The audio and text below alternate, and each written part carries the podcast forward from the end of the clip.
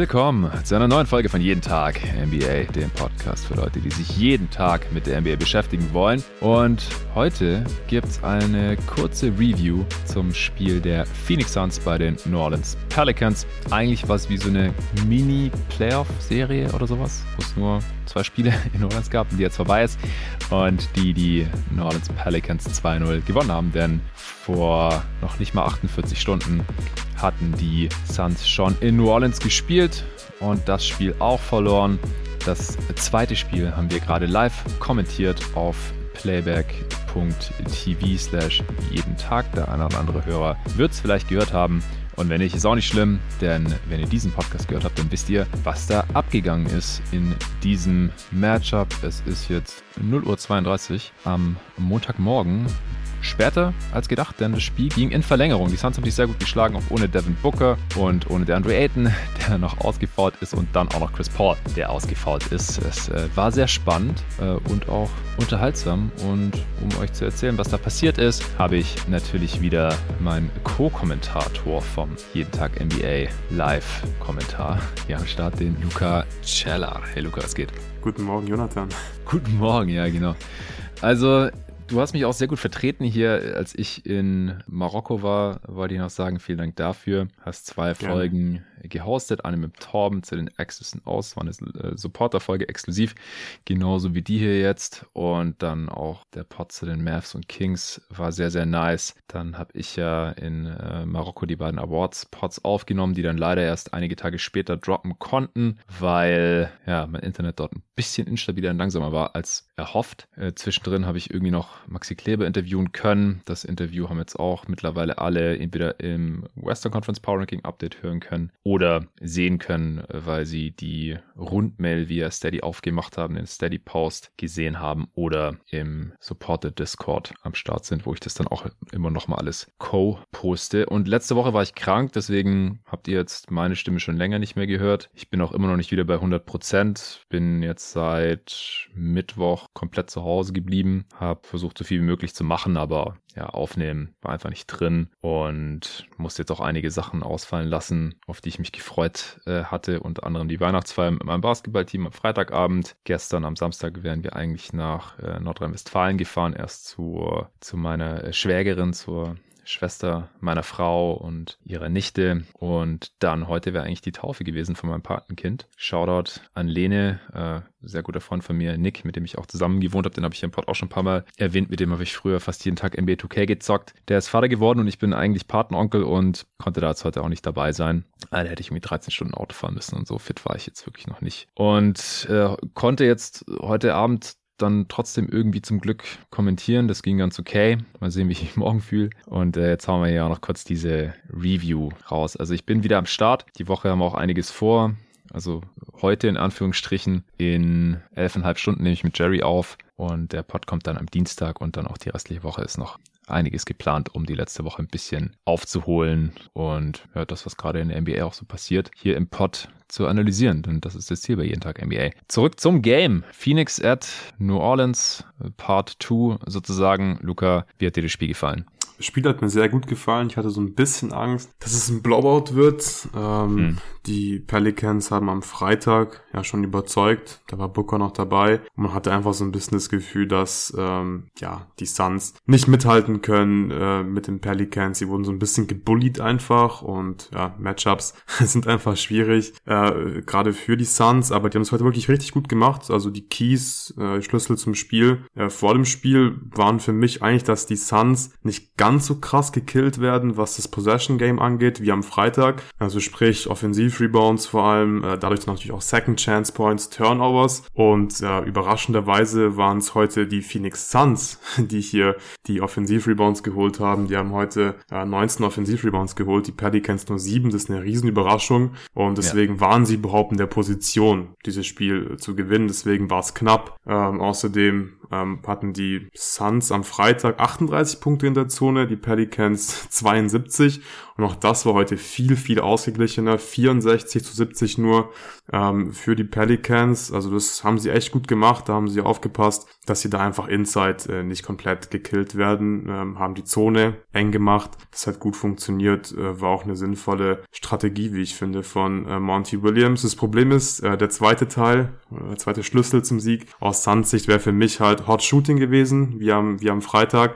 Aber leider haben die äh, Suns nur 33 oder 34 Prozent, ja, 34 Prozent ihrer Dreier getroffen. Schade, aber insgesamt ein nices Spiel und ich bin wirklich überrascht von der Leistung von den Phoenix Suns gewesen. Ja, ja, es waren zwei durchaus unterschiedliche Spiele.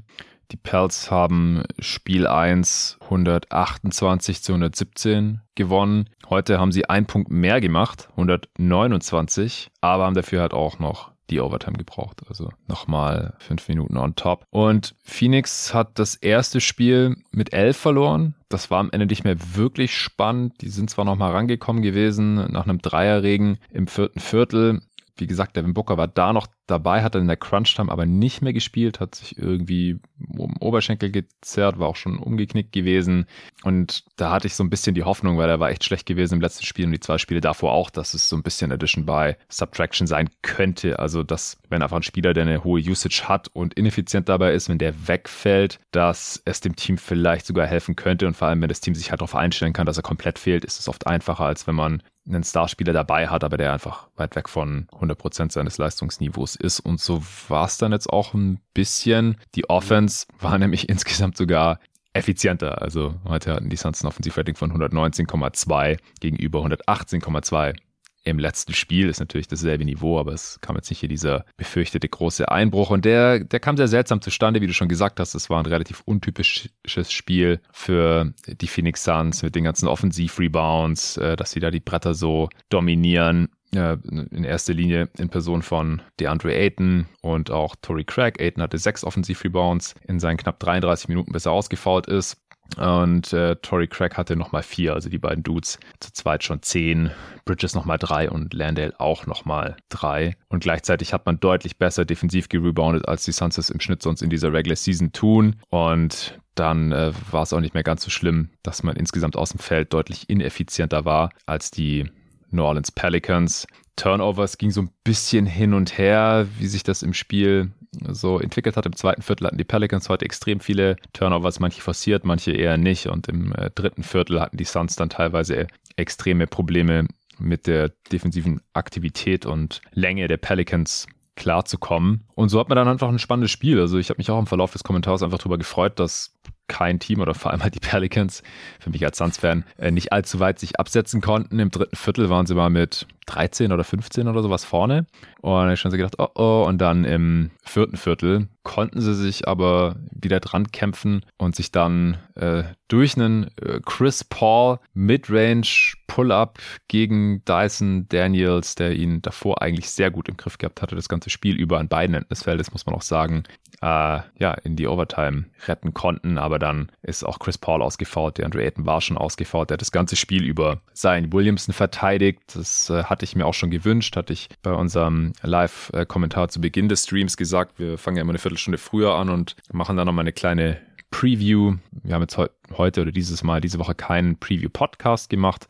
Da sind wir gerade noch ein bisschen am Experimentieren. Mal machen wir eine Preview, mal eine Review hier im Pod. Und äh, dadurch, dass ich krank war, war dann auch klar, dass wir diese Woche keine Preview machen würden. Und deswegen haben wir das dann heute in der äh, Viertelstunde vor Tip-Off gemacht. Da habe ich gesagt, dass mir das eigentlich im ersten Spiel gut gefallen hat, als Aiden endlich Zion übernommen hat. Klar, dadurch entstehen dann wieder andere Probleme in der Defense, aber die hatte ich für kleiner gehalten, als dass halt Zion da schalten und walten kann, wie er möchte. Und so war es heute unterm Strich im Endeffekt eigentlich auch wieder. Aiden hat ein paar Fouls gepfiffen bekommen. Das waren so 50-50 Calls. Die kann man, wenn man kleinliches pfeifen, werden aber nicht immer gepfiffen. Das ist natürlich ein bisschen frustrierend. Und vor allem war Aiden halt auch offensiv heute extrem wichtig. Also war auch schön zu sehen, so aus Phoenix Suns Sicht, dass wenn äh, Booker und äh, wir hatten ihn ja beim Awards-Pod im zweiten Teil bei den MVP-Kandidaten, beide auf zwei, David und ich, äh, um nochmal zu unterstreichen, was er diese Saison für ja, eine Leistung bisher gezeigt hatte, bis auf die letzten drei Spiele jetzt eben.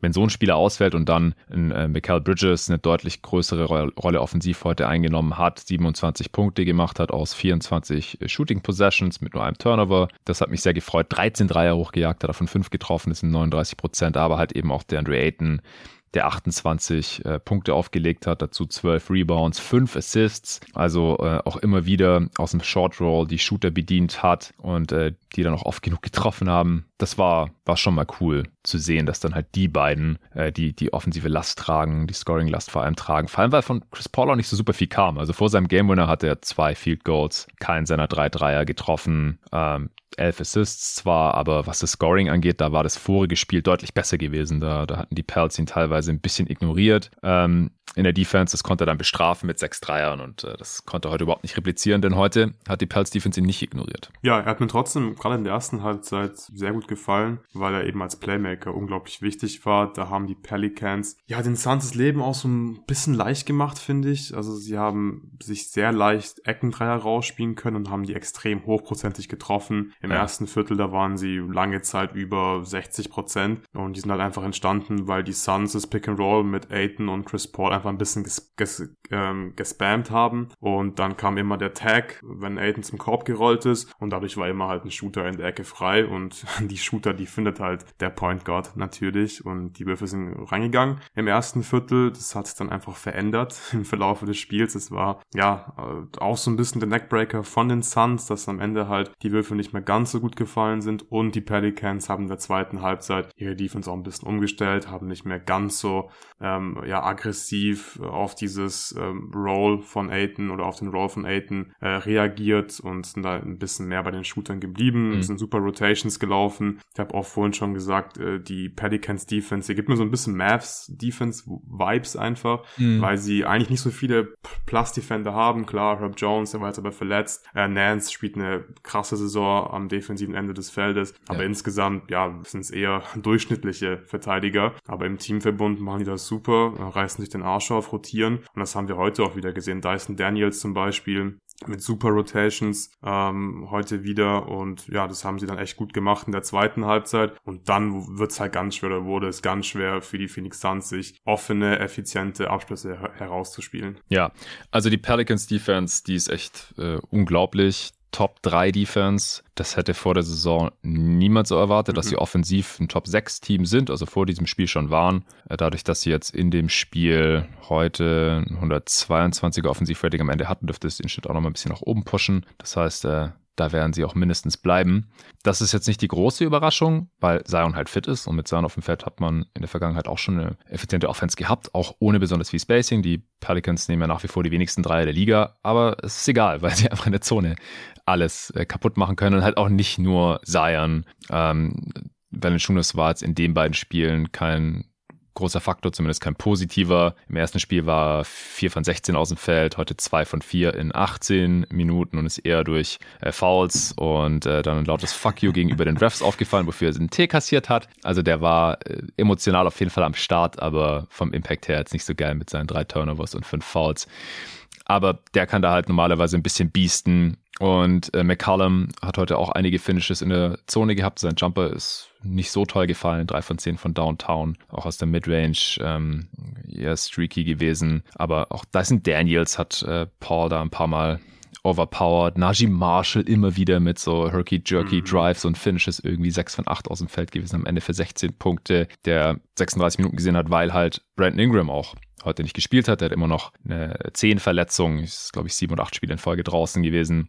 Herb Jones, hast du gerade schon erwähnt, noch ein Starter auf dem Flügel, der gefehlt hat. Deswegen startet gerade auch der Rookie Dyson Daniels, der 36 Minuten gespielt hat und heute Paul halt auch an beiden Enden des Feldes beschäftigt hat. Ähm, Im letzten Spiel hatte er ihn defensiv schon äh, zeitweise bearbeitet, zusammen mit äh, José Alvarado hat aber auch zeitweise eben noch Booker verteidigen müssen. Der war zwar nicht da, dann konnte er sich voll und ganz auf Chris Paul konzentrieren und hat ihn dann aber auch eben äh, in der Defense attackiert. Also wenn Chris Paul ihn verteidigt hat, teilweise aufgepostet oder versucht, ihn per Drive zu schlagen, hat auch acht Assists heute. Also da ist Daniels wirklich auch ein sehr, sehr starkes Spiel. Aber der Mann der Stunde ist hier Zion Williamson und mhm. der hat schon in den sechs Spielen vor diesem die die Pelicans eben alle gewonnen hatten, haben die längste Winning Streak der Liga, jetzt eben sieben Spiele, davor schon sechs und da hatte Zion schon im Schnitt 29, 9 und 6 aufgelegt, zehn Freiwürfe im Schnitt gezogen, 75 Prozent davon getroffen und 68 Prozent aus dem Feld getroffen und das äh, dürfte jetzt immer noch bei 67, 68 Prozent sein, denn heute hat er 67 Prozent aus dem Feld getroffen, 14 von 21 und nicht nur in der Zone gebiestet, sondern auch zwei Dreier reingeknallt. Da verteidigt ihn natürlich aktuell niemand. Zweimal, dreimal hat er abgedrückt, die ersten zweimal davon hat er getroffen. War jetzt heute nur siebenmal an der Linie. Äh, die, wie gesagt, ich fand, dass die Suns ihn eigentlich einigermaßen so gut man halt einen Spieler wie Zion verteidigen kann, gut verteidigt haben. Er hat ja trotzdem in beiden Spielen jetzt jeweils 35 Punkte gemacht. Und es war halt wirklich so, dass gerade in der ersten Halbzeit fand ich, wenn nicht Zion die Possession äh, irgendwie gestartet oder beendet hat, dann waren das meistens keine so tollen Possessions. Und wenn er äh, eben der Decision Maker war oder der Finisher war, dann kam da meistens was Gutes bei raus. Äh, wie gesagt, die Suns haben einen guten Job gemacht, die Zone zuzumachen, die Driving Lanes äh, zuzustellen und zu helfen und äh, versuchen, das Dribbling irgendwie rauszuschlagen. Er hatte dann auch, glaube ich, in der ersten Halbzeit schon drei oder vier Turnovers, am Ende waren es ja. fünf. Aber der Typ ist halt gerade einfach nicht zu stoppen.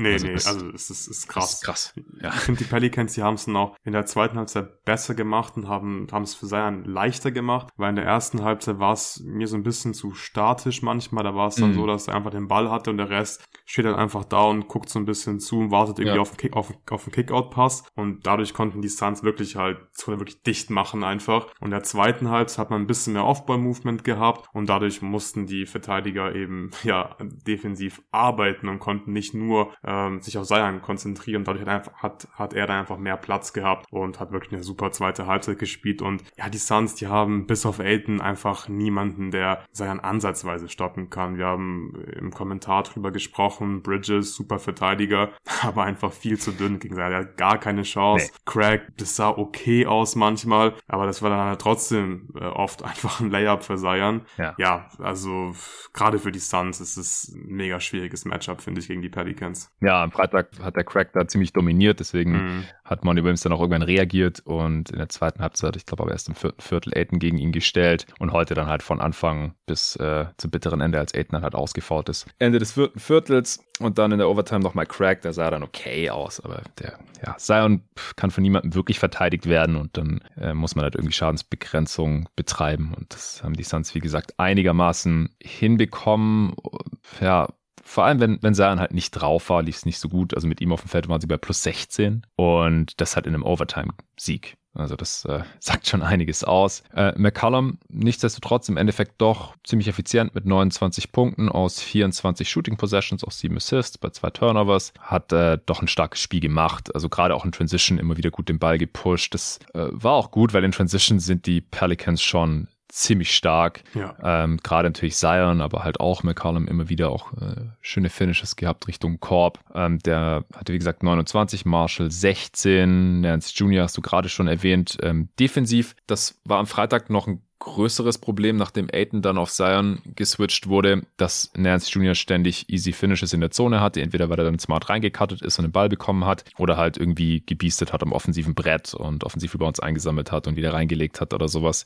Das haben wir heute auch gesehen, aber nicht im selben Ausmaß. Er hat am Ende trotzdem 15 Punkte bei 6 mit 7 aus dem Feld, hat auch einen Dreier reingeknallt, 7 Rebounds, 4 Assists, 4 Steals, 2 Blocks, also Stat Sheet gestufft, kein Turnover zu Recht Top 3 gewesen beim Six Man of the Year bei David und dann auch bei mir. Und die, die Lineups mit ihm und Zion zusammen auf dem Feld, die, die killen halt weiterhin. Heute Nance Jr. auch mit plus 11, Valanciunas mit minus 3 und das matcht halt auch den Eye-Test auf jeden Fall. Ja, ja, absolut. Also ich finde, es ist äh, ziemlich klar, dass die Lineups mit Nance einfach die besten sind, die die Pelicans haben. Ich habe mit Tobi auch kurz drüber gesprochen im Western Conference Power Ranking Update. Ähm, die Lineups mit Nance haben noch besseres D-Rating als die von äh, Valanciunas. Die sind aber auch sehr gut. Mhm. Aber die Lineups mit Valanciunas haben wirklich extrem viel Shooting Luck. Glaube ich irgendwie so 32 Prozent treffen die dann nur. Und es liegt einfach nicht an äh, Valanciunas. Ist einfach, ja, das ist einfach nur Glück. Und bei Larry Nance, da sind es glaube ich wirklich 5 35 Prozent, okay. auch relativ wenig, aber ja, der hat nicht so viel Glück. Der ja, ist einfach ein super Verteidiger, mit dem können sie switchen. Du hast gesagt, vier Steals, zwei ähm, Blocks, heftige Spiele wieder von ihm. Gefällt mir richtig gut und es wird vor allem in den Playoffs extrem wichtig sein, dass du so jemanden hast. Ja, auch Klatsch-Block gegen Damian Lee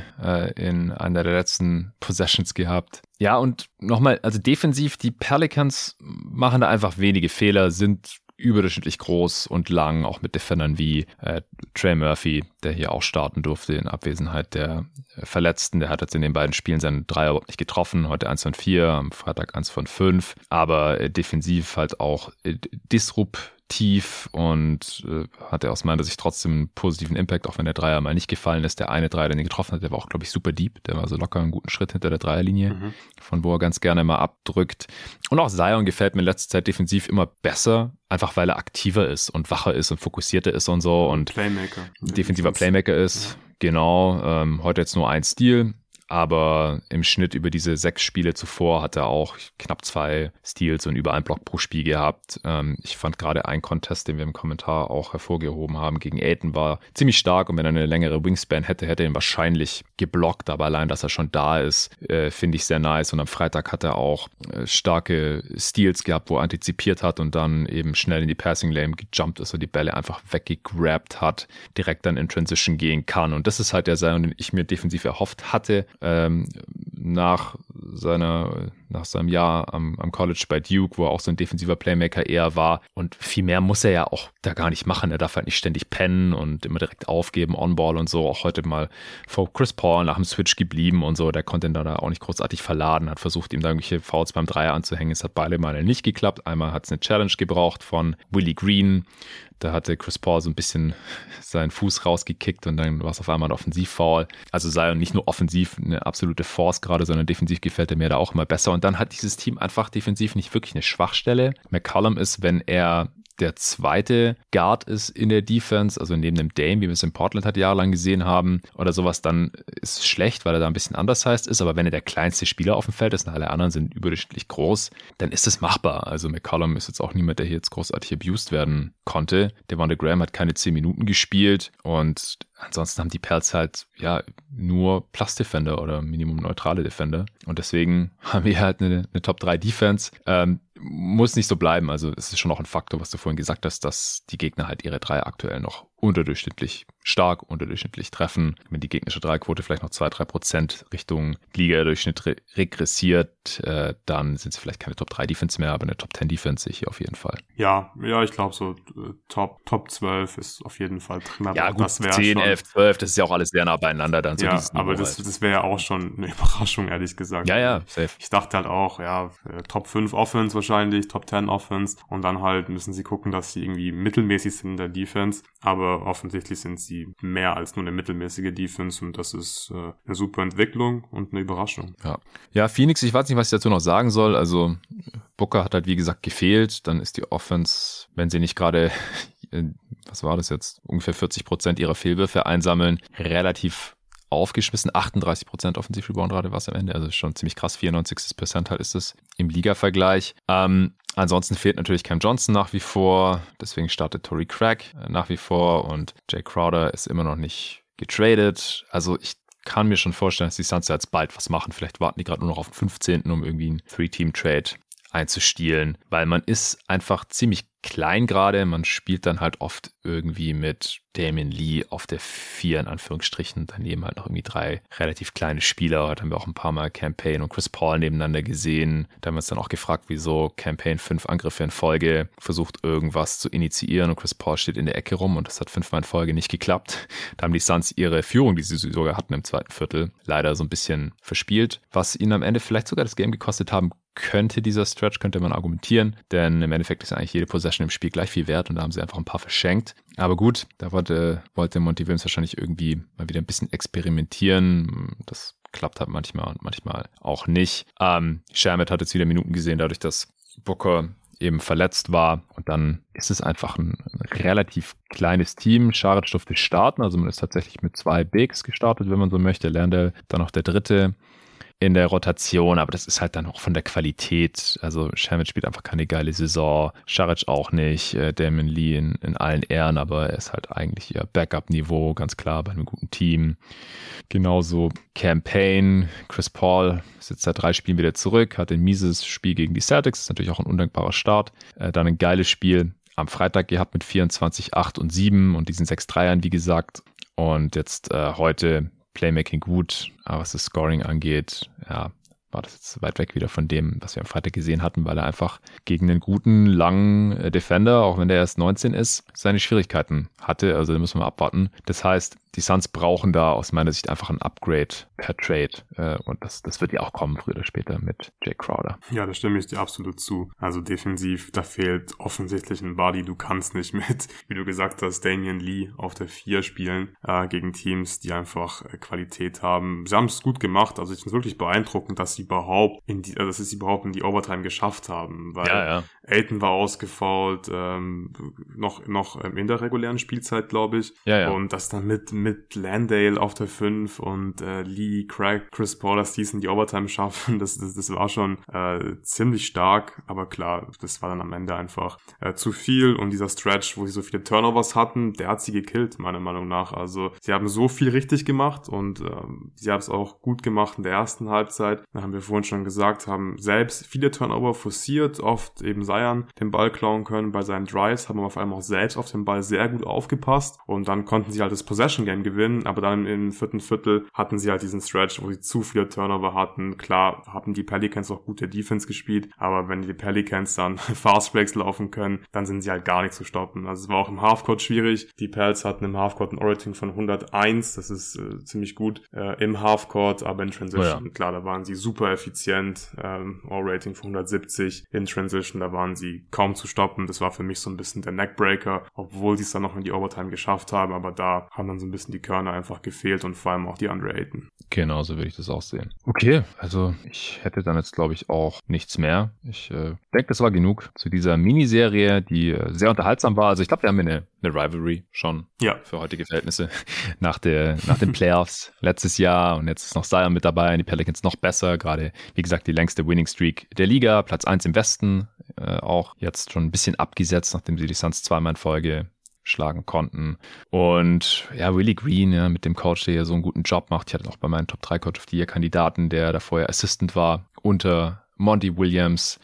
Und im direkten Aufeinandertreffen hat Willie Green da immer ein bisschen die Nase vorne, wie ich finde, was Adjustments angeht und äh, überhaupt den, den Gameplan so. Da kommt mir Monty Williams so fast ein bisschen ratlos vor. Aber es ist auch einfach ein schlechtes Matchup für, für Phoenix, die, wie gesagt, normalerweise kein gutes Defensiv-Rebounding-Team sind und dann äh, die Pelicans da mit, äh, wie sie das offensive Board crashen und immer und immer wieder die Zone ziehen und einfach äh, ja auch sehr, sehr körperlich spielen und in New Orleans geht's dann auch immer ab und äh, Chris Paul wird ausgepfiffen und so weiter und so fort. Das, das macht schon Spaß und äh, wir hatten hier zwei einigermaßen spannende Spiele, dann am Ende eben beide Male mit dem besseren Ende für die äh, New Orleans Pelicans und die haben keinen Handlungsbedarf. Die sind einfach nur tief. Mal sehen, wie es es aussieht, wenn dann alle mal fit sind. Bin gespannt, wie die Rotation dann aussieht, wenn auch Herb Jones und Brent Ingram wieder am Start sind, weil das haben wir diese Saison einfach noch nicht so viel gesehen. Das ist einfach eins der Teams, die schon relativ viele Verletzungsausfälle hatten und das bisher einfach sehr gut kompensieren konnten, weil sie einfach so ultra, ultra tief sind. Das hatten Torben und ich auch schon in der Preview besprochen. Und wie gesagt, die Suns, da muss Booker zum einen wieder fit werden und zum anderen äh, auch Chris Paul in die Saison reinfinden. Und dann äh, müssen sie auf jeden Fall früher oder später einen Trade machen. Das werde ich am Mittwoch mit dem Sven besprechen. Da wird jeder seine Top 10 Trade-Kandidaten in den Podcast mitbringen. Am Donnerstag gibt es das Eastern Conference Power Ranking Update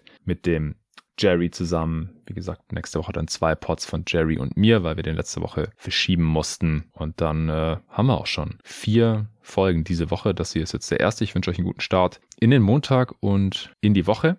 Wir müssen mal gucken, ob wir dieses Kalenderjahr in diesem Dezember es schaffen, nochmal ein Spiel live zu kommentieren. Wir hatten jetzt heute keine dreistellige Zuschauerzahl im Vergleich zum letzten Mal. Letztes Mal haben wir äh, samstags kommentiert, also da müssen wahrscheinlich weniger Leute am nächsten Tag früh raus, auch wenn das Spiel insgesamt anderthalb Stunden später angefangen hat als heute. Es war ein Mavs-Spiel, was natürlich in Deutschland auch mehr Leute interessiert und vor allem haben wir eine Preview aufgenommen gehabt. Das äh, dürfte auch nochmal deutlich besser funktionieren, weil so kann ich halt Werbung machen, natürlich auf äh, Steady und Discord, wenn ihr es gesehen habt. Wenn ihr in den Discord-Channel rein wollt, äh, frage mich immer wieder, wie geht das nochmal? Schreibt mir einfach auf Steady eine Message, dann weiß ich, ihr seid Supporter, dann kann ich euch direkt den Einladungslink schicken.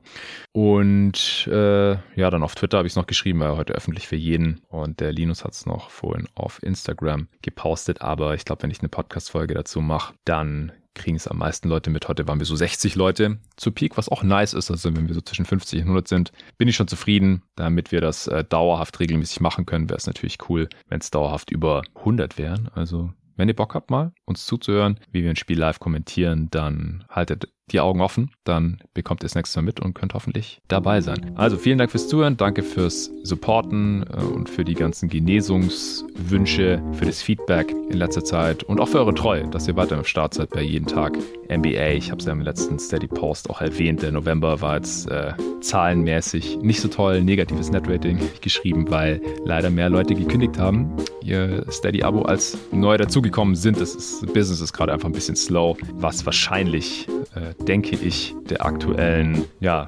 Wirtschaftslage oder allgemeinen Situation der Welt geschuldet ist, dass äh, einfach ein bisschen Inflation und äh, viele Leute müssen sich wahrscheinlich Gedanken machen, so, ey, wie, wie kann ich meine Wohnung heizen? Und dann hat halt ein MBA-Pod vielleicht nicht mehr diesen, diesen Stellenwert äh, und rutscht in der Prioritätenliste ein bisschen nach unten, was ich auch vollkommen nachvollziehen kann. Ich würde trotzdem jederzeit vorschlagen, wenn ihr mit den Gedanken spielt, das jeden Tag MBA-Abo zu kündigen, dann schreibt mir eine kurze Message bei Steady. Vielleicht finden wir eine Übergangslösung, wie ihr Supporter bleiben könnt und trotzdem finanziell entlastet werdet. Ist mir alles immer lieber, als wenn die Leute einfach kommentarlos kündigen und dann irgendwie weg sind und ich sehe einfach nur, okay, wir verlieren hier einen Supporter nach dem anderen und es kommen nicht so viele neu dazu und gleichzeitig machen wir bei jeden Tag NBA mehr Content und mit einem größeren Kernteam als je zuvor und das ist dann keine so, so tolle Mischung. Aber auch da hat mich sehr, sehr positives und tolles und ermutigendes Feedback erreicht. Also vielen Dank an alle Supporter. Ihr seid die Besten und bis zum nächsten Mal.